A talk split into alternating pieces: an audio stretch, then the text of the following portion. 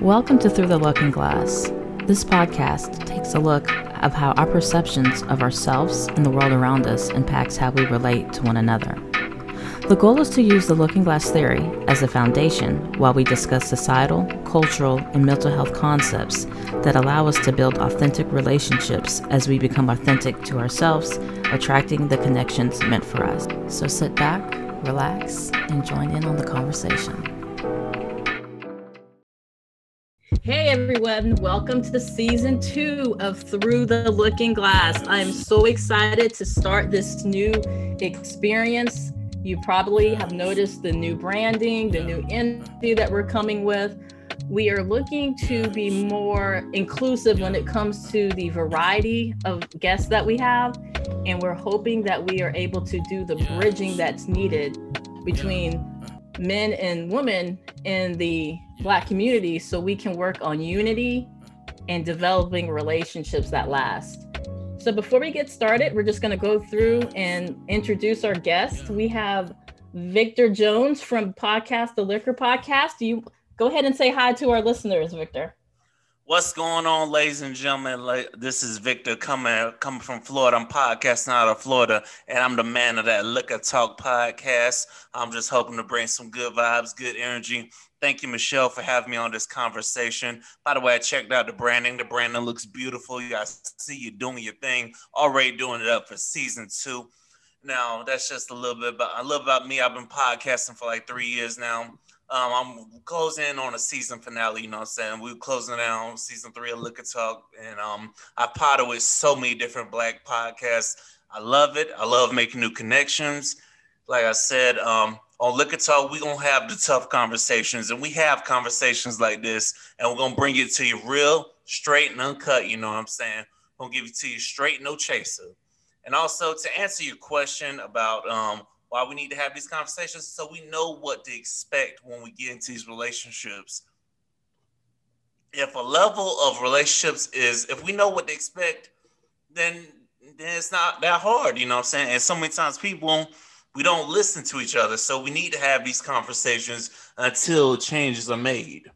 And it's also, and you can never stop growing too, because sometimes these conversations might help enhance relationships. So that's what it's all about. It's not about bashing people. It's about making relationships better. So that's why I'm happy to be on this conversation. Thank you, Michelle, and shout out to everybody on her too, you know what I'm saying? So I'm looking forward to a great conversation tonight. Thank you, Victor. I'm looking forward to it too. I'm so excited to have you on here. And that's how I like it, straight, no chaser. So I can't wait to see what develops as we talk about these topics.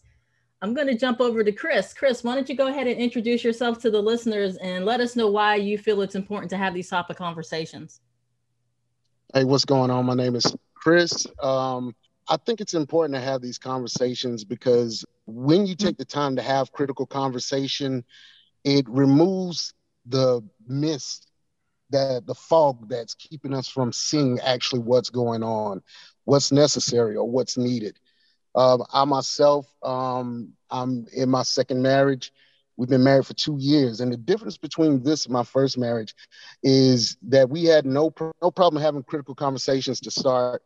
And it helped just open doors, open gateways, close some doors that need to be closed before we took this step. And since then, what's really helped us is not only helping each other, but helping others. So we kicked off Kiss and Chris, which you can find us on Facebook and on Instagram under Kiss and Chris. And it's really just to help people grow, help people develop, help pick up tools that you might've missed coming up in your relationships or dealing with the opposite sex. So again, thank you for having me on, Michelle. It's my big sis. I appreciate being here. I'm so excited to have you on as well. And just a little inside note for the listeners, I've known Chris since he's been in like elementary school. So I guess way back with Chris. He's like a brother from another mother. So I'm excited to have him on, and I can't wait to see what develops as he adds his experience to the conversation. Now we're going to go on over to my co-host, the only other female on the call, on the pod today. Nicole, why don't you introduce yourself to the listeners? Hello, everybody. My name is Nicole. I am a certified emotional intelligence consultant. I am life coach certified, so that's kind of the lane that I'll be speaking from. I think it's important to have these types of conversations because a lot of times when we are trying to dissect what the real issue is, we tend to listen through our wounds as opposed to listening from an open heart and an understanding place. So these types of conversations via podcast allow the listener to hear what is being said without listening to respond. So I think it's important that we come together so we can have better relationships via better communication and listening. So thank you again. I'm glad to be here. Absolutely. And I'm glad to have your experience on the call. And as I was talking to Chris a little earlier today, before we started on the podcast, that it's always important to have friends and family who are able to hold you accountable and redirect you when you might be going off into another direction. And Nicole has been that for me multiple times. She probably could put it on her resume. I find myself going through it. Yeah. I kind of get lost a lot. So I'm very, very thankful for her. So as we get started, I just want to remind everyone who's listening that the goal of this conversation is unity and understanding and having a transparent discussion between Black men and women on insight and how we need to get to a space where we can understand and work together without blame and judgment. So with that being said, we're going to go ahead and throw the first question out, and I'm going to direct this to Victor.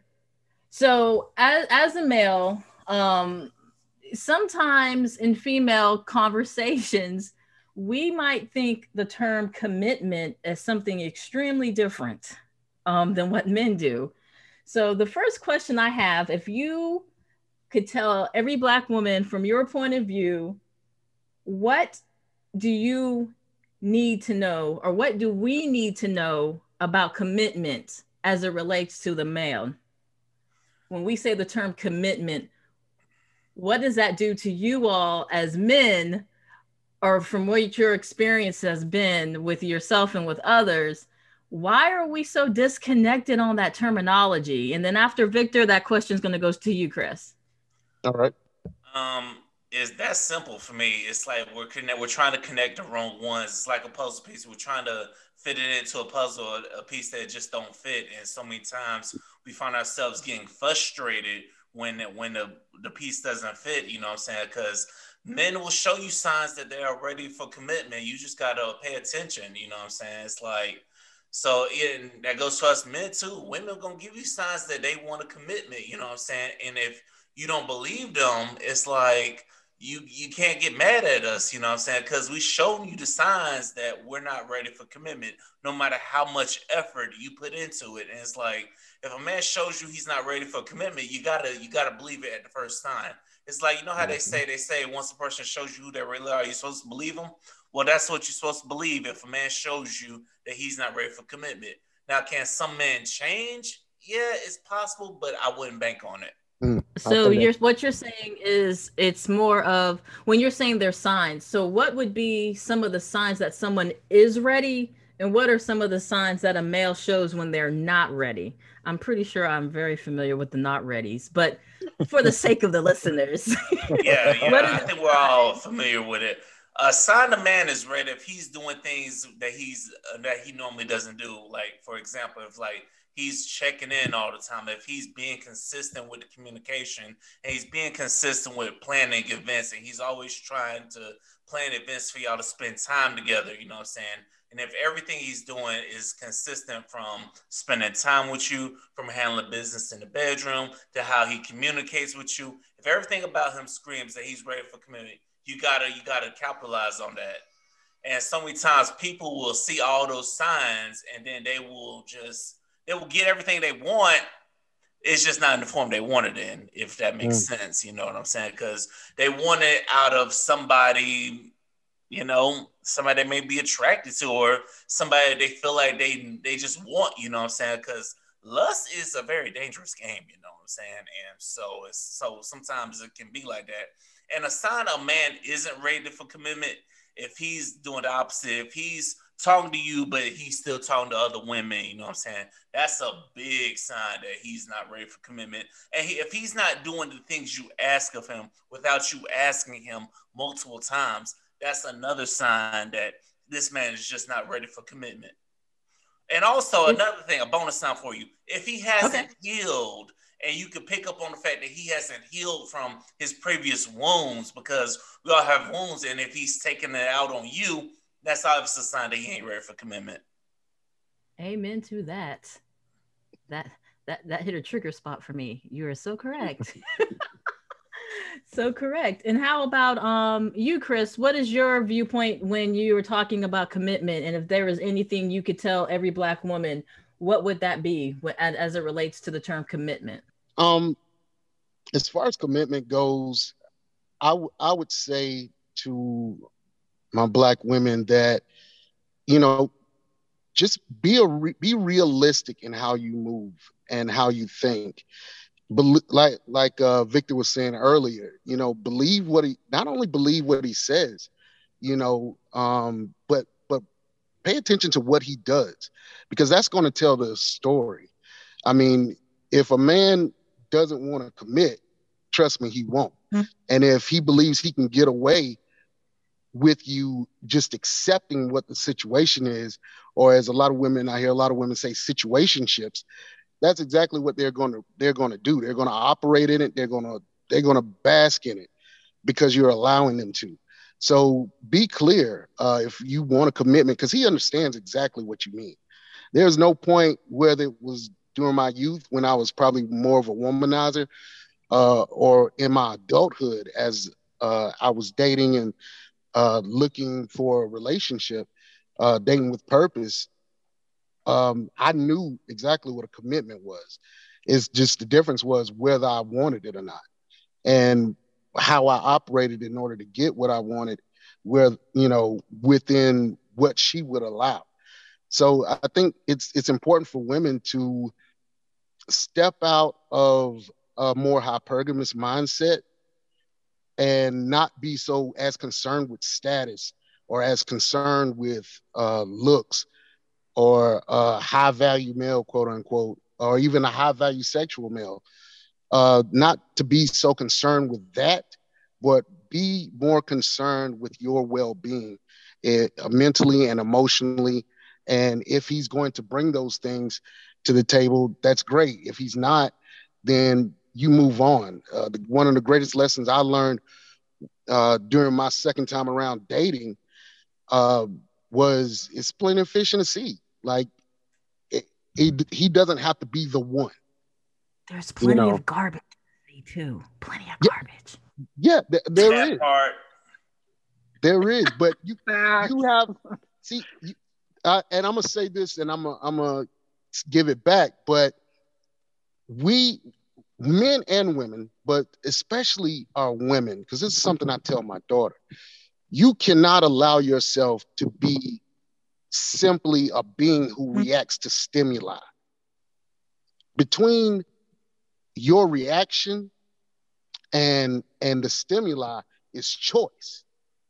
And you have to choose to make healthy reactions. So if somebody's showing you that commitment isn't their thing, which they will show you, then you move forward.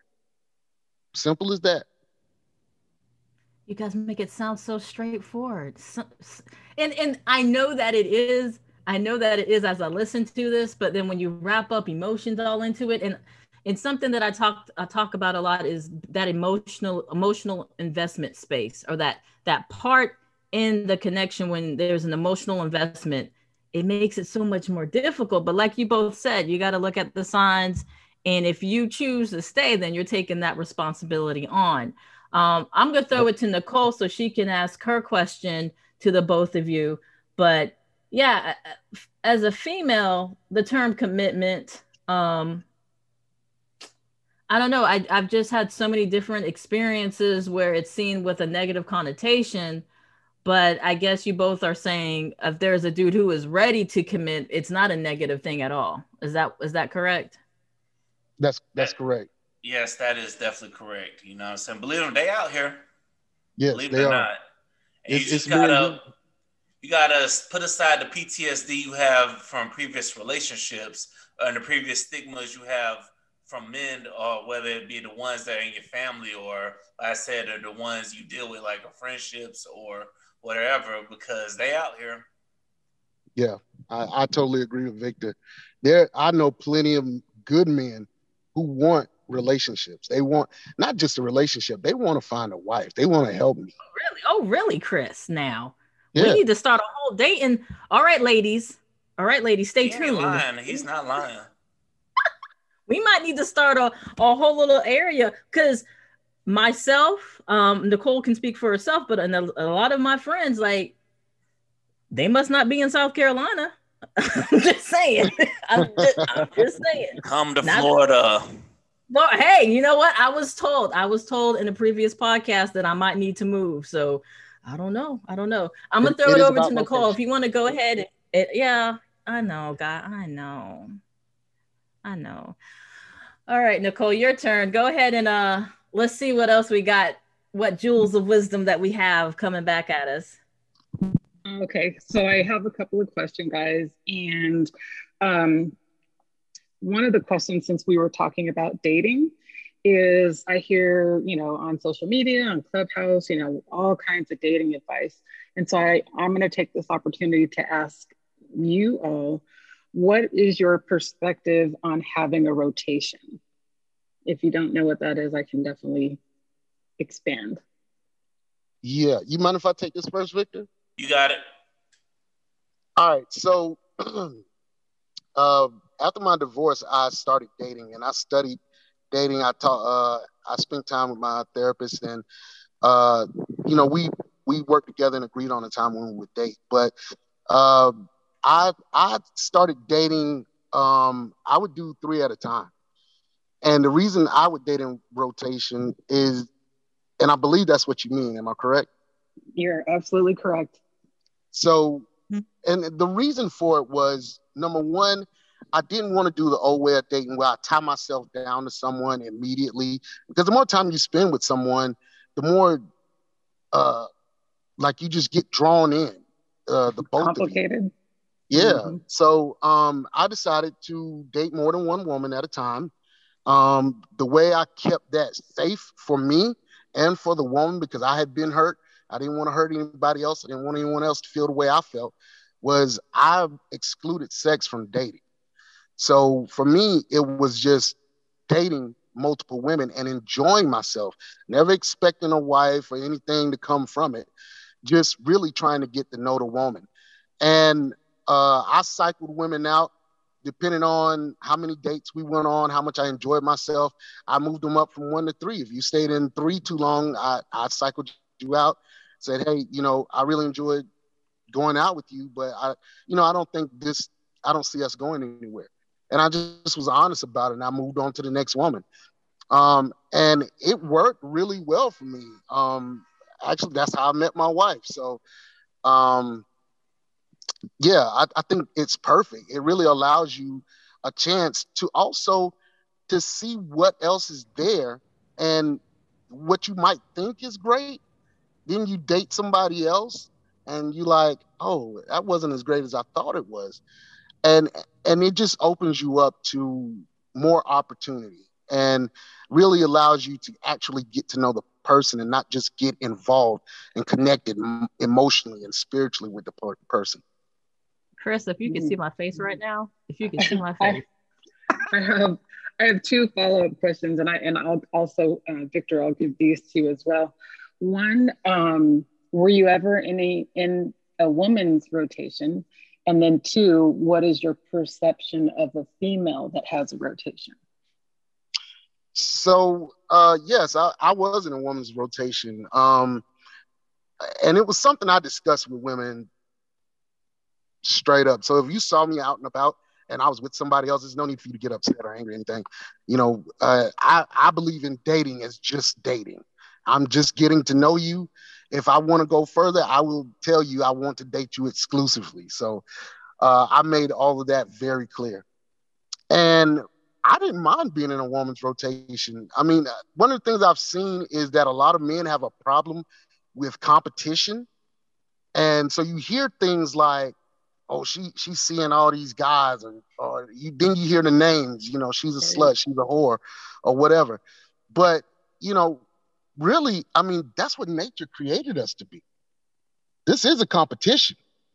You know, I believe in natural selection. You're here because some male ancestor and some female ancestor were better than the rest. So I believe in competition. It's in nature. If you look at the bald eagle, she judges a male eagle based on how well he flies and how well he can build a nest. If he can't do those things, she's going to find another mate. So me personally, I have no problem with competition. I believe in who I am. And if you're not, I believe that if I wasn't compatible with you, then I would be better compatible with someone else. I never let looks or money or whatever lead me in that direction. It was all about connection for me. I like that. Okay, Victor, the first question, do you remember it or do you want me to go over it? You can run it back for a minute. You can run it back. So the first question was, what is your perspective on having a rotation? Okay, my perspective on having a rotation is something that I learned early, that it's just something you need to do, but you got to be quiet about it, meaning you can't be bragging about it. You just got to do it in silence, you know what I'm saying? You just got to and let the best person win, because the best person is going to win, you know what I'm saying? Because like they say, the cream rises to the top, you know? Right. So it's and I've also learned it. And also, if you put all your eggs in one basket, you're going to get hurt, you know what I'm saying? You're going to be feeling some type of way if it doesn't work out, you know what I'm saying? So it's like what I've learned with dating and rotation is if one person don't work out, you're like, oh, well, guess what? Somebody else is going to step up, you know what I'm saying? So it's like but it does get to a point where if you get to that point of you found a one and you realize this is the one, then that's when you just shut it down. Now, have I been in a rotation? I probably was. It wouldn't surprise me. If I was, and honestly, I don't care because I'm embracing competition, because I don't mind the aspect of competition, but I know deep down within myself that if you don't choose me, you're losing the prize, because I know where my future is headed. I know how hard I'm working and how hard I'm grinding. It's like everything I'm manifesting is gonna come to me, you know what I'm saying? So you might want to get me while the stock is still low, because once my price gets to a certain range, you might just got to put me on leeway, and even after you put me on leeway, you're not gonna be able to afford me. So you know what? So work on the competition, because you know what? And if I lose, if I win, great. If not, oh well. Because you know what? At the end of the day, I know I'm a king, and I know my price is up. It's only going up from here. Hey, beat your chest, bro. Beat your chest. Right? Talk your talk. I hear you. No. That's how us men gotta think, you know what I'm saying? Because if you don't have confidence about yourself, that is a turnoff to women. So it's like you gotta think like that, you know, because you see it too many times where people done made the wrong choice, and you're looking like, yeah, you could have had me, but hey, you wanted to settle, so. Yeah, I agree with that. And now, what is your perspective, or what's your opinion about a woman that has a rotation? I'm saying, hey, that just means she gotta do what she gotta do. That's just how I feel. It's like, I'm okay with that, you know what I'm saying? You just gotta do what you gotta do. And you know what I'm saying? You should, as a man, we shouldn't be concerned about her rotation, because you should have it in your mind that I'm gonna put my best foot forward, and I'm gonna put forth my best effort, and I'm gonna leave it all on the date. And if it don't work out, well, hey, at the end of the day, she missing out. So, hey. Let a woman have me a rotation. If I ain't number one, then hey, I'm gonna work my way. And if I'm gonna work my way to being number one. If she doesn't give me that opportunity to be number one, I'm gonna stop. I know why I'm single now. Well, so the reason why I was asking about the perception about the female is, from what I understand, is the perception of a female that dates multiple people is she is sexually active with the multiple people. So, Chris, I'm glad that you said that the way to properly handle a rotation is to not have sex with your rotation. So that's what I was asking about, the female perspective. Can I say one more thing, Nicole? Absolutely. You know, as far as a rotation goes, I want to make this clear. The way I did my rotation, it was very, very straightforward, very concise. And, you know, I didn't, it wasn't about playing around with nobody or anything like that. We went from dating. If we got so far with dating where I still want to date you over other women and you're number one for several weeks, then, okay, I'm going to ask you to date you exclusively. If I date you exclusively and I like where it's going, then I'm going to ask you for a relationship. If I like the relationship and I like where the relationship is going, then I'm going to begin to court you. Once I court you, I am courting you to marry you. So it's very straightforward with me. And like I said, so there's levels. You are dropping gems right now. Because I'm sitting here, the Scorpio placement in me, maybe because I'm an introvert, I don't have the patience nor the time to have a rotation. Like I need to, if I see somebody, we vibing. I legit do not have the time to say, okay, I'm gonna put you here and then I'm gonna entertain this person. Then I'm gonna entertain, like I legit can't do that. Like, so it's so interesting to hear you two are like, hey, it's cool, let's do it. That's what we're supposed to do. That explains a lot. I can't do it. It's unnatural. It's unnatural for you to just randomly go out and choose someone. That's unnatural. That's the thing though. It's unnatural for me, or in my opinion, for me personally, to say I'm entertaining 5 different dudes. I can't do it. Like I need to focus. I don't have the time. Who has the time? Listen, Michelle, I agree with you on the whole time thing. So it's like, if I'm talking to somebody, if I'm talking to multiple people, I'm not going to be bragging about it. I'm going to be like, I'm just going to let it flow naturally and see who my connection is and who I gravitate towards. And then once I figure out who I gravitate towards, then I'm going to cut everybody else off. You know what I'm saying? Okay. Right. I agree with that.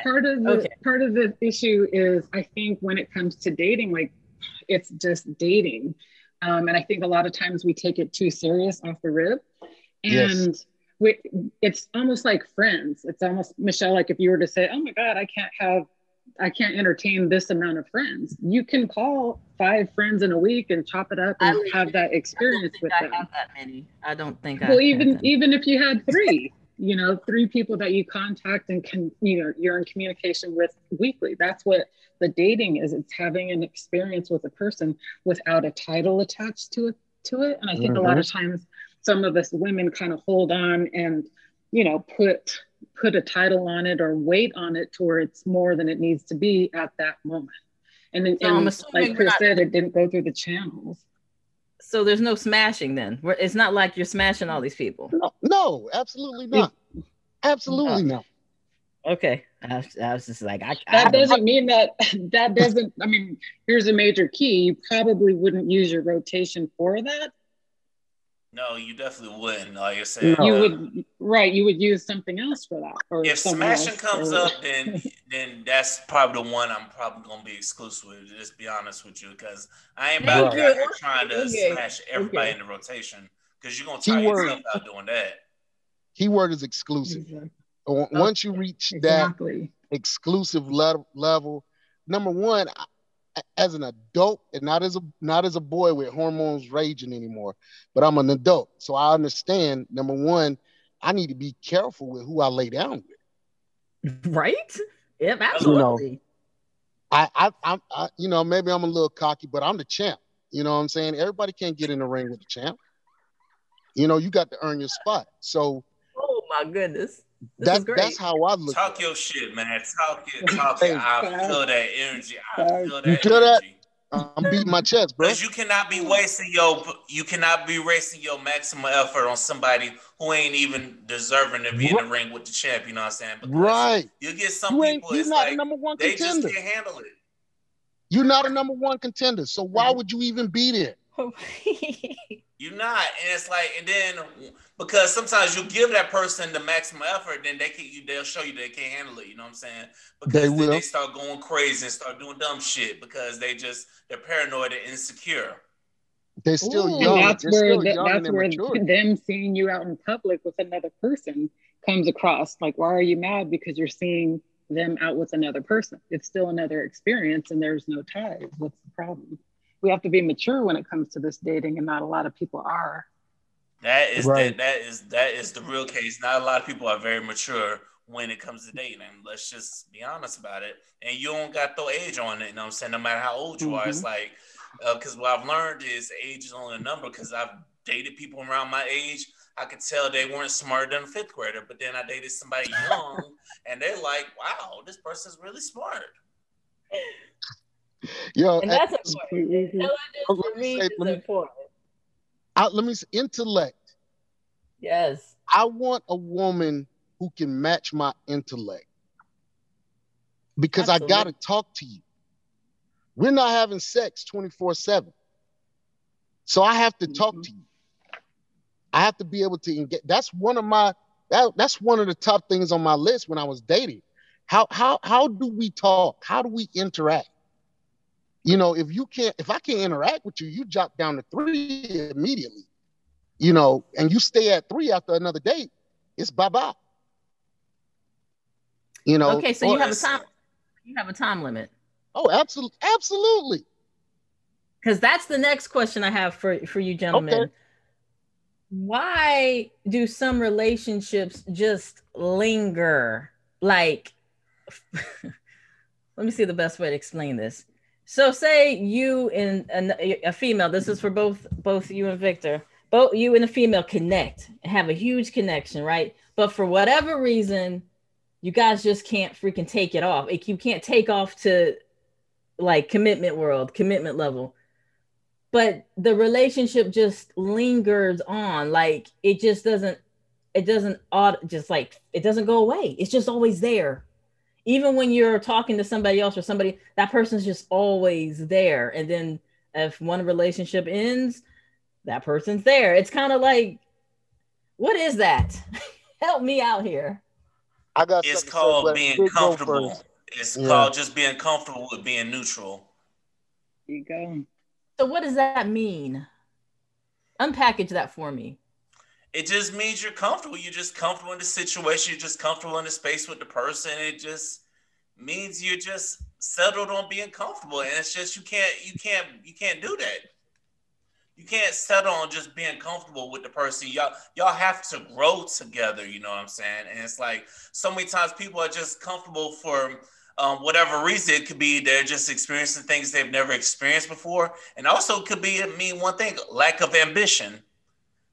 Because, and also with me, you got to match my drive. And so many times it's like people, they just get settled into something they just had experience before. So some people don't know how to act, and some people just will grow complacent, just be comfortable with where they're at when in real life, it can't be that way, you know? So you got to always strive for more.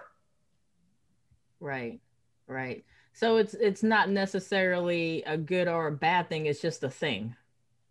Yeah, it's just a thing. It's like, if you want to settle, cool. It's like, but I want more. I want somebody that's going to push me for more. That's going to be like, we're going to celebrate the victories, but we're going to plan how we're going to get the next victory, you know? Right. And also you got to think about that for the future, because what if you're with somebody you think about having kids with them and stuff? We got to plan all this stuff, you know what I'm saying? You don't want somebody that's just happy with being with the status quo. You got to want somebody that's being happy for more. And sometimes when I see people settle and they just settle, it's like, you know, some people, they settle for the right ones, because sometimes that right one, they're going to show the ambition and they're going to reward that person for settling on them. So... okay. And Chris, what about you? Why do you think there's relationships that just linger? Like they just don't go away. Even if you're talking to somebody else, that relationship is, I call it a security blanket relationship, right? So the relationship is there. You can go and talk to somebody else. They went and talked to somebody else, but you always know that person is accessible. So I can speak firsthand on that. I've had that, and I would say this: it's unhealthy. That's number one. I think we grow accustomed to the relationship, and even I've seen women date, but they still got this guy they hang on to, and this guy's getting away scot-free because he has to bring nothing. He has to bring nothing. Like, he brings some conversation, but most of the time he's bringing penis. Let's just be real. So it's all about comfort. So, you know, people don't know what the unknown is, so they want to stay where they're comfortable at. Does that necessarily mean it's healthy? Absolutely not. You know, or they really have problems with what's going on with them. And again, instead of facing those problems, they really want to just run to what's easier for them. And sometimes they don't want to be alone. It's just, you know, I think with Janet Jackson had that song, I get so lonely, I can't let anybody else hold me. Like, you want that person. Yeah, I'm on this date, but I want so-and-so, and I'm going to text him as soon as this date's over with. I've had that happen, you know, and I think it comes down to some of it is not valuing yourself enough to say, you know, I deserve more than this. Right. You know, one experience I went through personally with somebody I cared about very much, we broke up, but it's like we couldn't let each other go. So we were broken up. We weren't seeing nobody else. We were still hanging out. And finally, she was the one that said to me, you know, I just got to get you out of my system. Because this isn't healthy. Because there's nothing really going on here except for us wasting each other's time. And, you know, it was just something I had to move forward from. But again, this goes back to what I said, and that we have to take accountability and not only react to stimuli. You know, afraid of the unknown, that's not an excuse.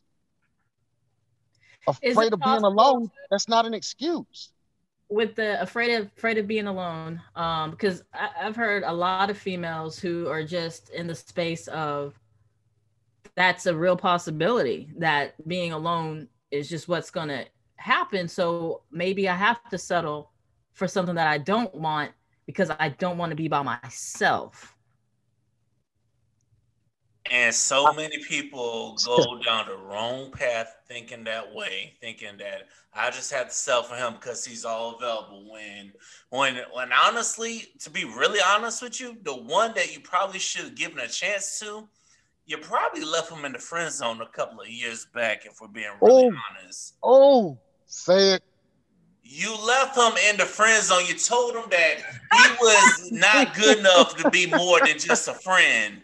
That's what a lot of problem is. And so that's why, I know, because I speak from experience. This shit has happened to me so many times. And it's like, and then I see some of them same women crying about men on social media. And I'm just going to be honest, I don't have no sympathy for you, because you told me that I'm just good enough to be in a friend zone when I know damn well that I'm a goddamn prize. My sibling knows I'm a prize, you know what I'm saying? I know I'm a prize, and you just tell me I'm good enough to be in the friend zone? Okay, well, go ahead and selfie, you know what I'm saying?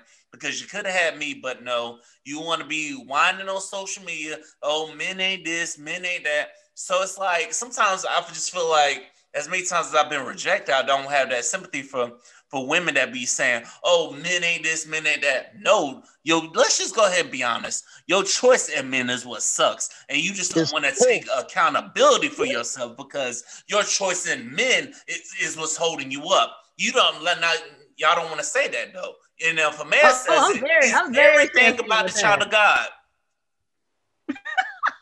He's everything but the child of Christ if he says that. I'm very transparent about actually not the very last podcast, but the second one, I spoke about having to be accountable for your choice in partners and your choice in what you allow. And I tell people all the time, what you allow is what you choose. So to sit and complain about certain behaviors, if you're allowing it, that's what you're choosing. And it takes a lot of self-reflection to be honest about that. And it gets to a point where you get fed up. You get fed up with the behavior, you get fed up with the non-movement, you get fed up with whatever, A, B, or C, pick a choice. And that's when the change happens.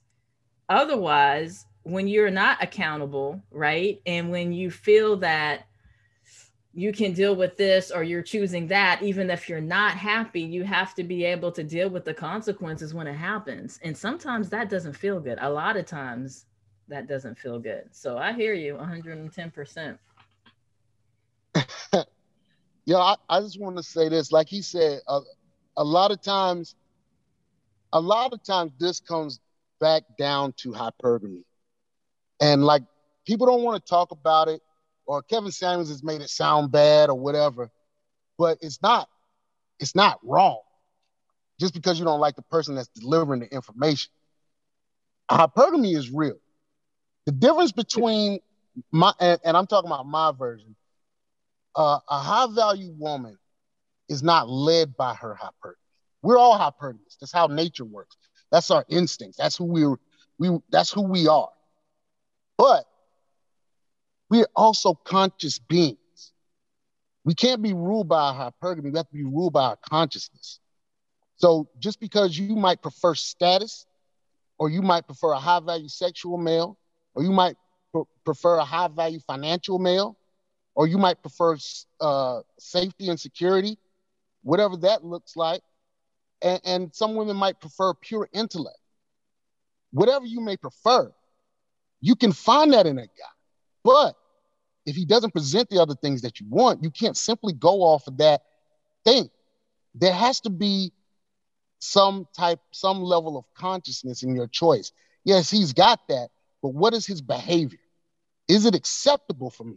Is it beneficial for me?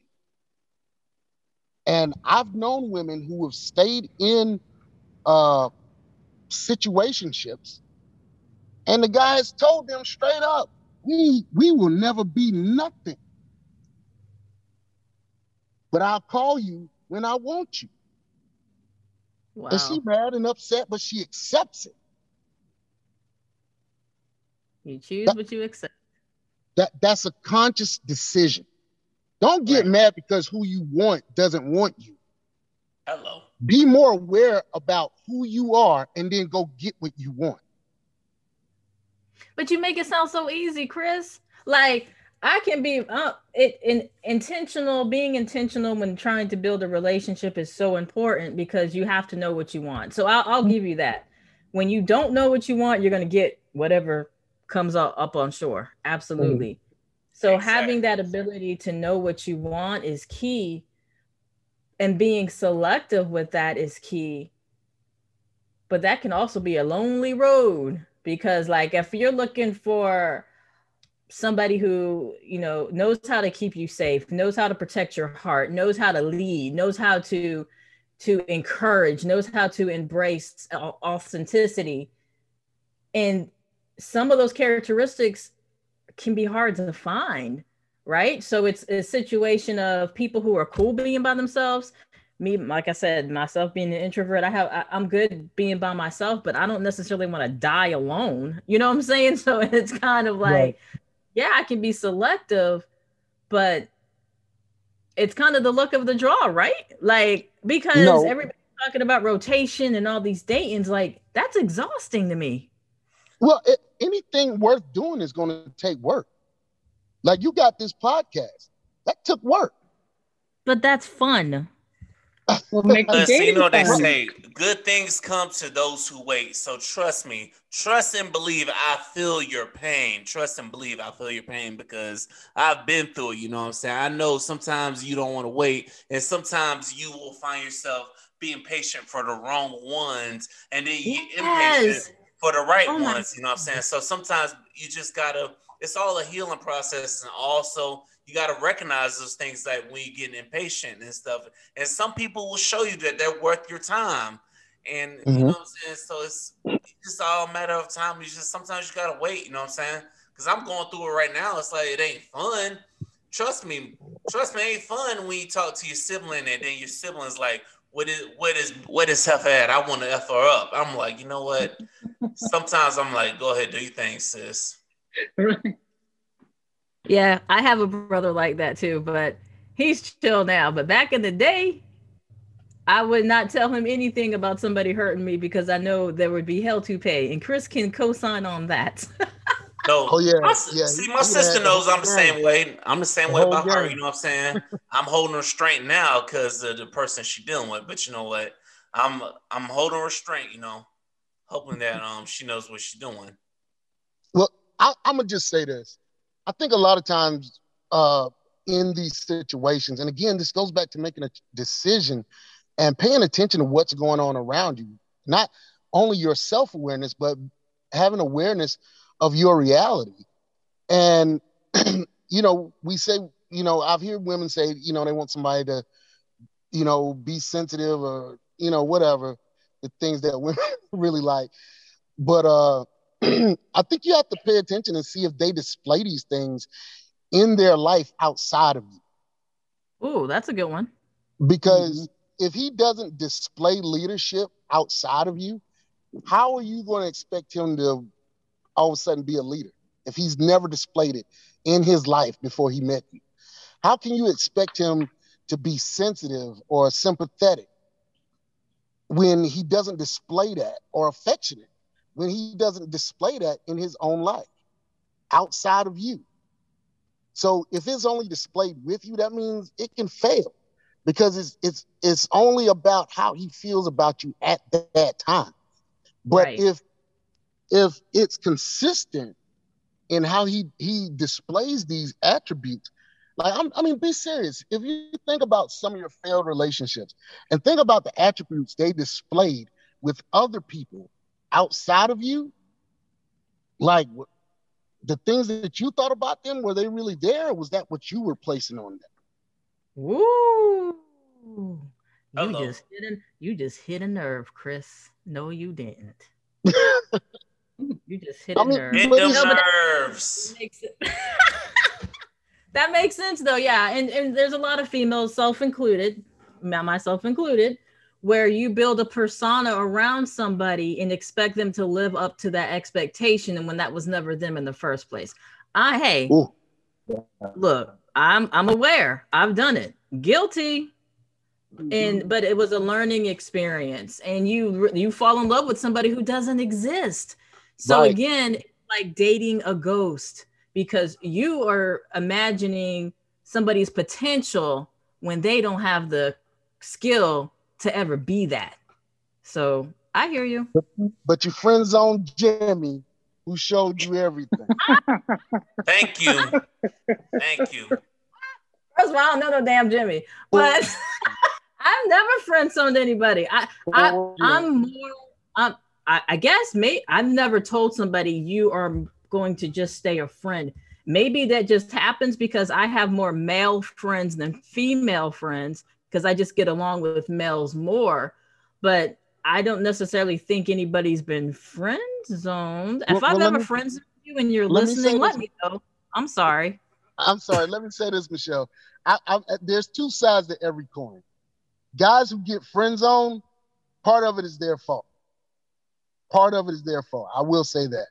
Yeah, that's true. They don't let the woman know that they're really interested, or, you know, they don't grab life by the balls and go do what they need to do as a man concerning this woman. Or, you know, they just don't let her know. So she assumes he's a friend. Well, most men don't want to be your friend. Like, I'm just going to keep that. Hold on. What? Yep, you hit the nail. He ain't lying. That's exactly. You guys are lying. That is not true. No, he's not lying. It's like, the only times I've had females that I'm just like, okay, I'm okay with being friends up. This woman was giving me advice on other women. If she was always picking me up from rejection and stuff, if she was always enlightening me on things and putting me on game, those are the kind of women I looked at as, okay, hey, they're just friends. They're my safe space. I go to them. So I'm not going to ruin this by trying to pursue them. You know what I'm saying? Because I learned the hard way that if you try to pursue somebody in the friend zone, that's how you just get your heart stomped on. You know what I'm saying? And also, don't wait, because sometimes it might be a time limit. You know what I'm saying? Because sometimes that person might be feeling you right then and there. But then by the time you get around to feeling them, they probably not even feeling you, or they're on to somebody else. So what I'm hearing is, I'm gonna say this. So number one, most guys that get friend zoned.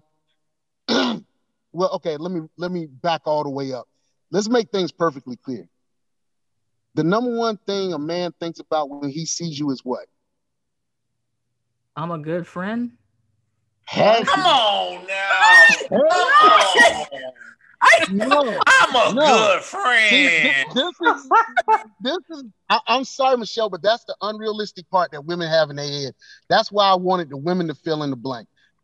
When a man is first looking at a woman, the first thing that instinctually comes to him is sex. Shut up. That can't be true. Y'all think the same. Women think the same way. I don't think looking at dudes like I want to smash.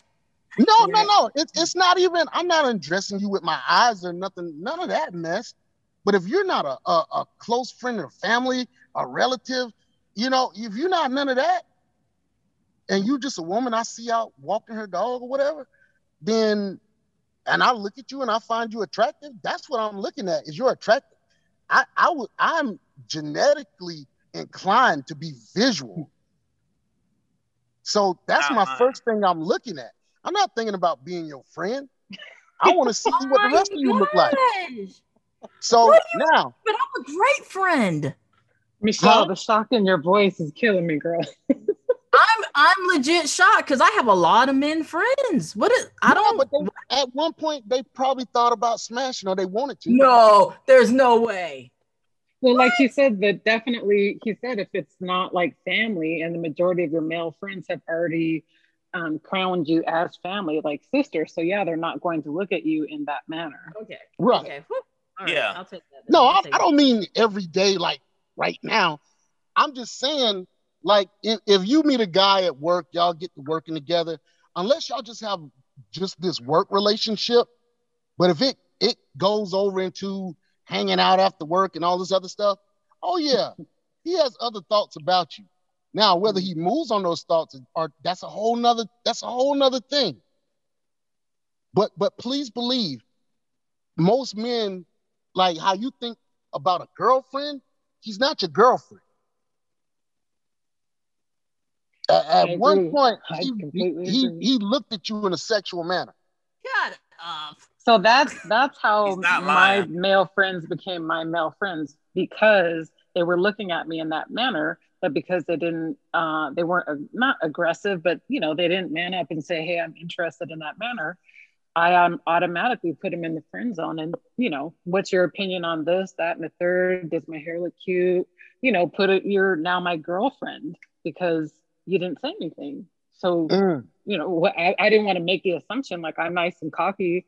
You know, like, oh, you just want me. No, I wasn't going to do that. You didn't talk to me like that. So now I put the friend zone cap on and I'll ask you about this guy and what about this relationship and do these shoes look cute?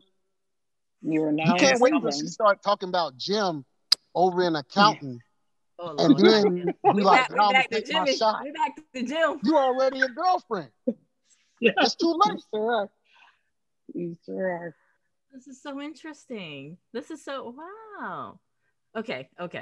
As I let that sink in, we're about to play a game with you fellas. We're about to play a game called Rapid Fire. So I'm gonna let Nicole give the directions, and then we're gonna go rapid fire with you two guys, and you guys are gonna give us what's on your head, what's on the dome. Okay, so this is this or that type of situation. So you can pick one or the other, not both. We're just trying to get a crystal clear sign of what male values, okay? So, would you rather, this is in a relationship manner, would you rather be cherished or respected? Respected. Respected, because you could be cherished. Well, I don't care about being cherished. I want to be respected. It's going to take respect for us to do what we got to do. Facts.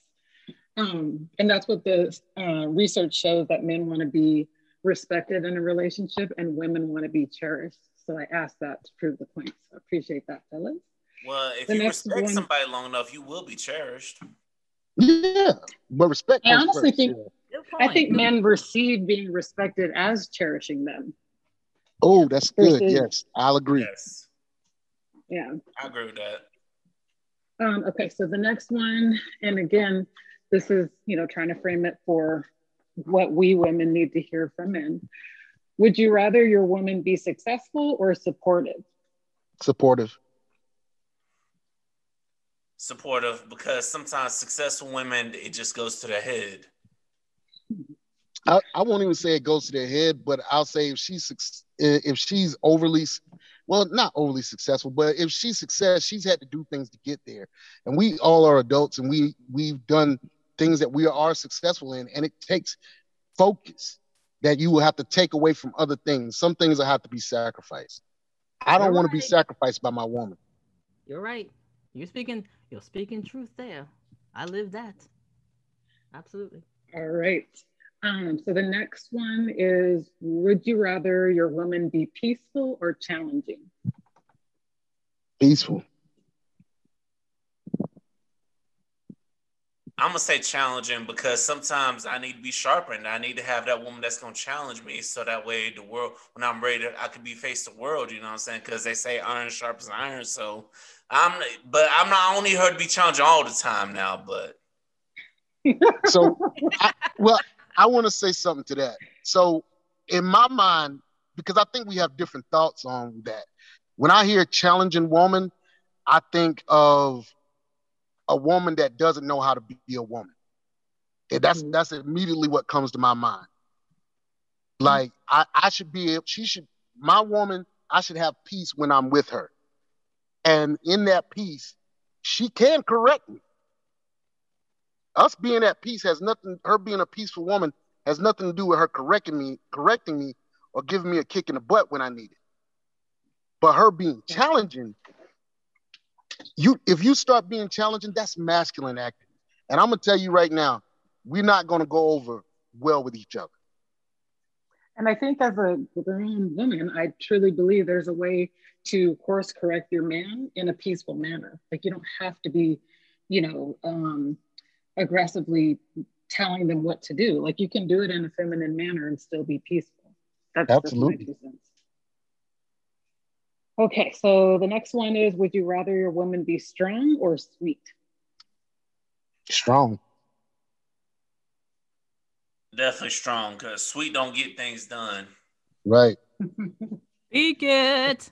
Correct. And the next one, would you rather your woman be a leader or a follower?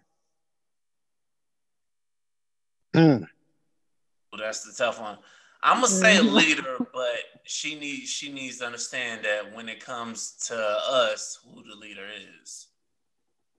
I'm gonna say follower, and the reason I say follower, wait. I am. Don't be feminist and womanist and everything on me right quick. Stop it. Okay. I'm gonna say follower, and the reason I say that. I've been in management for years, and I've learned the most when I follow. I believe a woman has to learn to be a servant queen, just as a man has to learn how to be a servant king. Because it's not about her in the relationship. It's not about me. It's about us. And if I'm leading, she needs to know how to follow. But if I'm hurt because she's been following me, she'll also know how to lead. Nice. Okay. Okay, Chris. Okay. Yeah, right. I agree. Did you answer, Victor? Yeah. He wants the leader. Okay. So you want the leader in the relationship? Because it's a relationship. No, just in life. But when it comes to the relationship, she needs to know how to let us lead. Okay. No, I disagree, Victor. She don't got to let you do nothing. You gotta earn it. I know. My bad. I mean, I take that big. I listen, and it's cool. I'll rock with you 100% because I like a lot of the things you say. But I hear men all the time, and I'm sorry to interrupt the game, but I hear men all the time talking about, oh, black women need to submit. Black women, No, there's no relationship I've been in where I didn't have a woman submit to me. I heard that same thing, because a lot of those men, they're not doing what it takes to make a woman submit. We were not doing our femininity. So I've heard those same things. Right. Ladies, exactly. And I lined these questions up around that subject, so that way us Black females can hear it and not be triggered by the word submit. But these are all things that contribute to, following your man and being secure in the fact that he's leading your household forward in a progressive manner as opposed to down in the trash. Right. So exactly. And I'm gonna say this. I have no problem submitting as long as he's the leader and I feel safe to do so. If I don't feel safe, I'm not submitting. If I don't feel safe, Michelle, I've never said to my wife, I need you to submit to me. I've never said that to her. Because it should happen in that house, right? I'm the man of that house. You know what I'm saying? And even if she knows how to do something better than me, she still looks at me. But my mindset is, you know it better. You do it. Because a great leader understands his resources. Yeah. You don't know everything. Yes. Absolutely. So I understand she can do this better than me, or I can do this better. And that's what we work towards, because that's how we become in sync. It is the job of the man to create the oneness in the relationship, to create synergy in the relationship, and go from independence to interdependence. But she's not going to do that with somebody. If she's a natural leader, she's going to be a natural leader. And she's not going to follow anybody unless she naturally feels she can follow him. Exactly. That's life. That's nature. Exactly. If a pride of lionesses don't believe a male lion is worthy anymore, they will kick him out. That's nature. That's definitely nature. Absolutely. Absolutely. This is good. Okay, and my last and final question is, what is more valuable to a man, time or money? Time is money. You never get it back. Amen. Can't get it back. I have to agree with him. Time. Yep. I completely agree. I'm gonna share something personal. My first marriage failed in part because I was concerned with the money.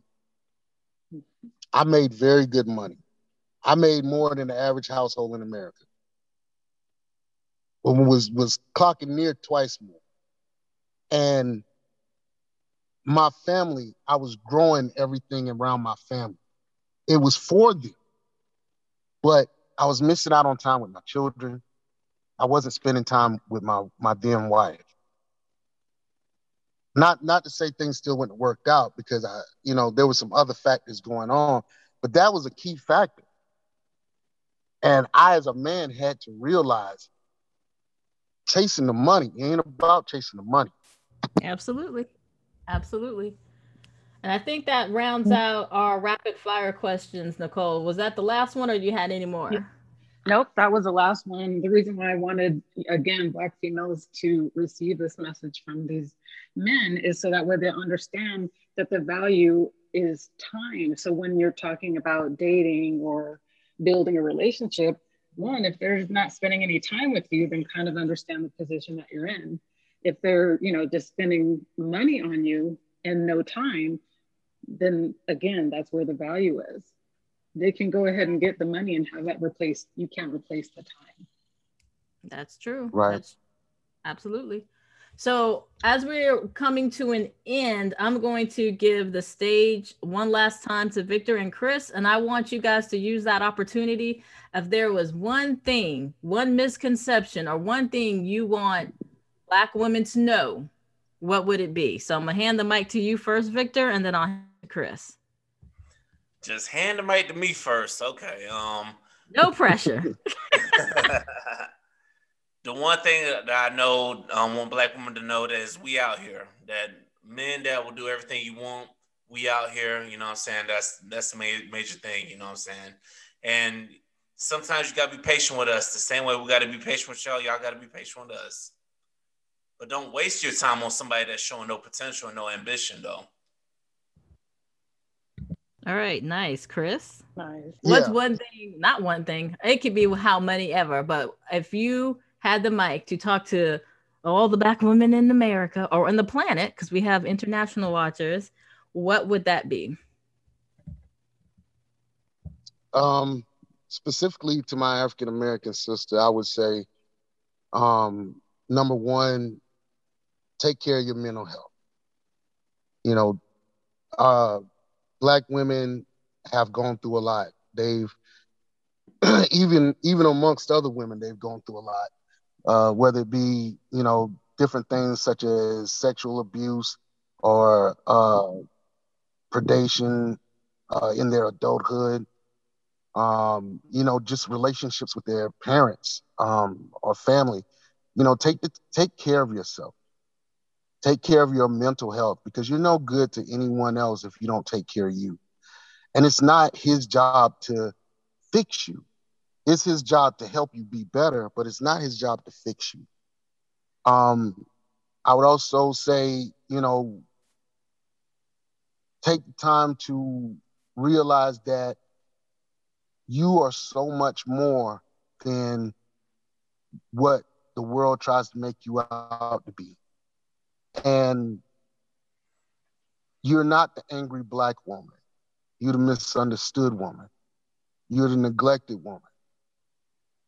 And that there are good men out there, but you have to be conscious over being hypergamous. Appreciate that little girl in you that took the abuse, took the hard hits for you, and allowed you to grow up into a beautiful woman. But it's time to say goodbye to her. You got to let her go so that you can be the grown woman that you need to be. And that you can help fill this earth with more young black kings and queens and warriors. That's it. That's awesome. That's a great place to wrap it up. I want to go around one more time and let you all kind of give where we can find you. Your pods, your websites, your IGs, so we can all stay connected, collaborate, reach out. Chris and Victor said, hey, there's decent guys out here. So at least there's some hope, right, ladies? At least there's some hope. But go ahead, Victor, and let the listeners know how they can find you and where we can keep on listening to your words of wisdom. All right. Side note to that, if I can have hope, as many times as I've been treated wrong by women, y'all can have hope too. But I'll say that on that note, because I gotta tell my sister that all day. Quit looking at them other races of men, because them other races of men can't love you like a brother can. But you can find me at Real V Jones on Twitter and Instagram, Liquor Talk Podcast to Instagram, and Liquor Talk Podcast on Apple Podcasts, Google Podcasts, Spotify, iHeartRadio, wherever you get your podcasts at, and also on YouTube. We're out here working. I'd love to have you ladies on sometime. So you know what? Hell, Mr. Chris, you want to come on too? Let me know. We'll work it out, y'all. Yes, let's go to work. Absolutely. Absolutely. Thank you. Thank you for that. I'm so happy you're here and the knowledge that you shared with us and the listeners today. Your turn, Chris. How are we going to find you? You can find me on Facebook at Kiss and Chris, where we're just inspiring people to live better, to think better, think higher, live better. You can also find us on Instagram, and we're doing the same things. And it's really, truly been a pleasure being on here with you guys, getting to know everyone in the show. Vic, hey, I would love to check you out, and Ms. Nicole, I'd love just to talk, just for us to talk. I can hear the intelligence oozing from you. So, awesome. Yeah. And Michelle, like a big sis to me, thank you for having me on your show. Absolutely, Chris. And you'll be back. I need to have you and my brother on the show at the same time. That would be a whole experience. A whole experience. Now, you know, we can get a little food together. Hey, that's what we're here for. I grew up with you, so I know. All right, Nicole, where can they find you? First of all, I just wanted to say, as a Black woman to you, Black men, I just wanted to say thank you. I appreciate you sharing your knowledge and your words with us. It takes a certain level of vulnerability to be open like that.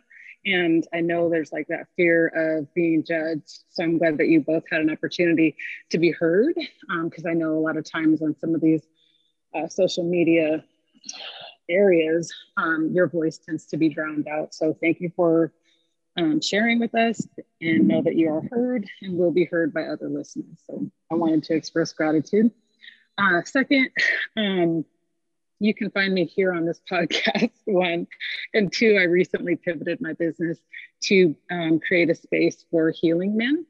And my Instagram is clear.victory. There's really nothing up yet, but there will be. And I am an emotional intelligence coach. So that's the lane that I'm in. Those are the things that I like to discuss and help with. So reach out either here on this podcast or on Instagram and we can talk. Awesome. And thank you everybody for listening.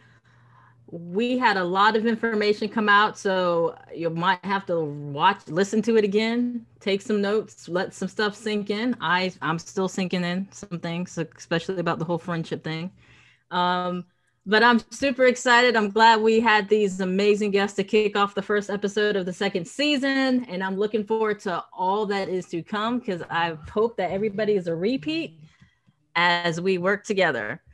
All right, you guys take care, and thanks for joining, and we'll see you next time. And we're done. Talk to y'all later. Bye-bye. All right, y'all. Have a good night. Hey, I hope you enjoyed this episode. And remember, even though mental health concepts might have been discussed, we are not a replacement for professional help. And if anything triggered you in this episode, please reach out to your local professional mental health specialist to seek assistance. You can also find us in the webs at Through the Looking Glass Podcast on Instagram, and also on our YouTube channel, Through the Looking Glass. Check out some of our inserts, check out some of our guests, and our links to other guest podcasts. Thanks for listening. Can't wait to talk to you again.